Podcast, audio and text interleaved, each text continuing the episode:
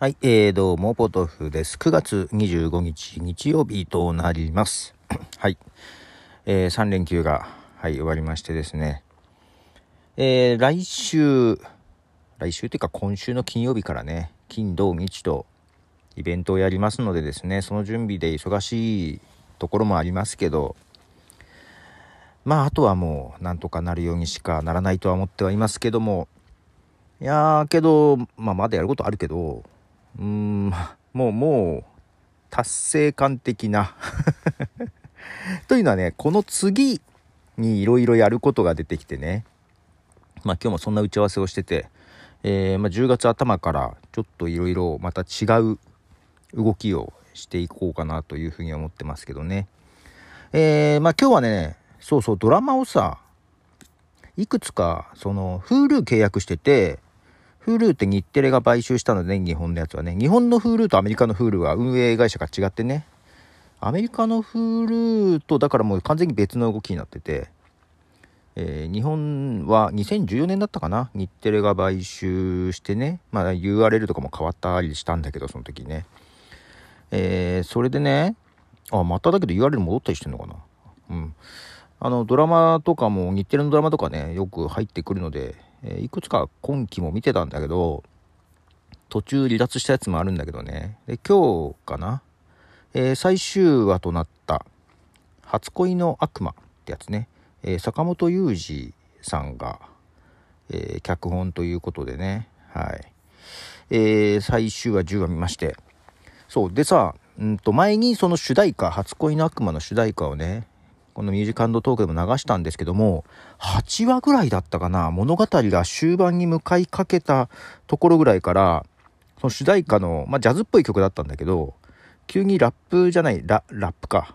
ラップが乗ってきたのよあれ急に歌が乗ってきたと思って、その曲がまたリリースされてたので流そうかなと思います。えー、ソイル&ピンプセッションズにライムスターを添えてで初恋の悪魔ダンスウィズ・ザ・デビル。はい、えー、ソイル&ピンプセッションズにライムスターを添えてということで、初恋の悪魔という曲ですね。はい、まあはちわぐらいから急にねラ, ラップが乗ってきたんですけど、まあ正直あの元の乗ってないものの方が好きなんですけど、はい、まあ流しましたと。でこの曲が出てきたはちわぐらいから、まあいよいよ終盤に向かうなっていう感じで。でずっとこの初恋の悪魔っていうタイトルがね、うん、ちょっと、えー、なんか伏線がありそうだなと思って、なかなか伏線回収がもともとちょっと最初の方にね、そのまあ出てくるキャラクターでね、まあ初恋、大人なんだけど初恋の人がいたのよね、うん、でもう初恋が分かんないから、殺意と初恋の区別が少ないかなような感じのね、うん、そんな感じもあったんだけど、けどそれじゃないなと思っていたんだけどね。で途中、えー、警察組織の中でね、上司はの言うことはもう何でも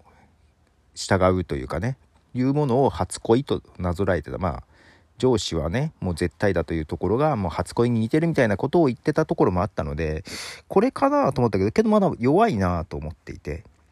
でどうこの初恋の悪魔のタイトル回収をするのかなと思っていたんですけど、まあ、物語が進んでいてね、悪魔という言葉も、まあ、最終話でも出てきてね、うん、悪魔を殺すのは悪魔だけだみたいなことを言ったりしてたんだけど、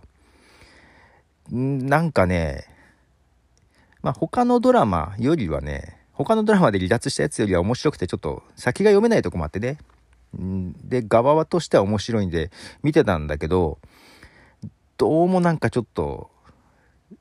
納得しきれてないねいやもうちょっとなんかあるんじゃないかなと思って、でまあ Hulu の方で全じゅうわね、結構毎週ちゃんと見てたんだけど、あと Hulu だけにあるねオリジナルストーリーがふたつあるんだけど、まあそれも含めて見てたんだけど、うんとなんかすっきり初恋の悪魔のタイトル回収をしてもらった感じがしないんだよねおかしいなと思って、まあ、初恋っていうキーワードも悪魔っていうキーワードもちょいちょい出てはきたんだけど、こうすっきりした感じじゃなかったね。で終わり方もうーんまあ意図はわかるんだけど、なんだろうな、さい最後最後の最後ね、うん、全部終わって最後の最後の終わり方で、えー、またよにんが集まるところがあるんだけど、それよりはあの Hulu にあるオリジナルの Hulu のだけで配信されている、えー、にわめのやつ、あれが 最, 最後の最後の方が良かったなっていう気がするねということで結構面白く見てたんですけども、なんか締め方終わり方がちょっとねあの腑に落ちないというか、なんか飲み込みきれてない、えー、今の配信です、えー、もう一曲流します。ソイル&ピンプセッションズで、えー、ドラマの中で挿入歌で使われていました、えー、プラン B。 はい、えー、ドラマ初恋の悪魔に挿入歌として流れてましたプラン B という曲ですね。はい、えー、ということでですね、まあちょっとドラマの紹介でしたけども、うーん全体として途中までの方が面白かったなぁとは思いながらね、はいそうで今日ねちょっと打ち合わせしたやつなんだけど、えっと昔昔っていうほど昔じゃないよ、えー、最後に更新したのはにせんにじゅうねんなんでにねんまえなんですけども、えー、Tブレイクポッドキャストっていうのをねポッドキャスト番組を作ってたんですよ。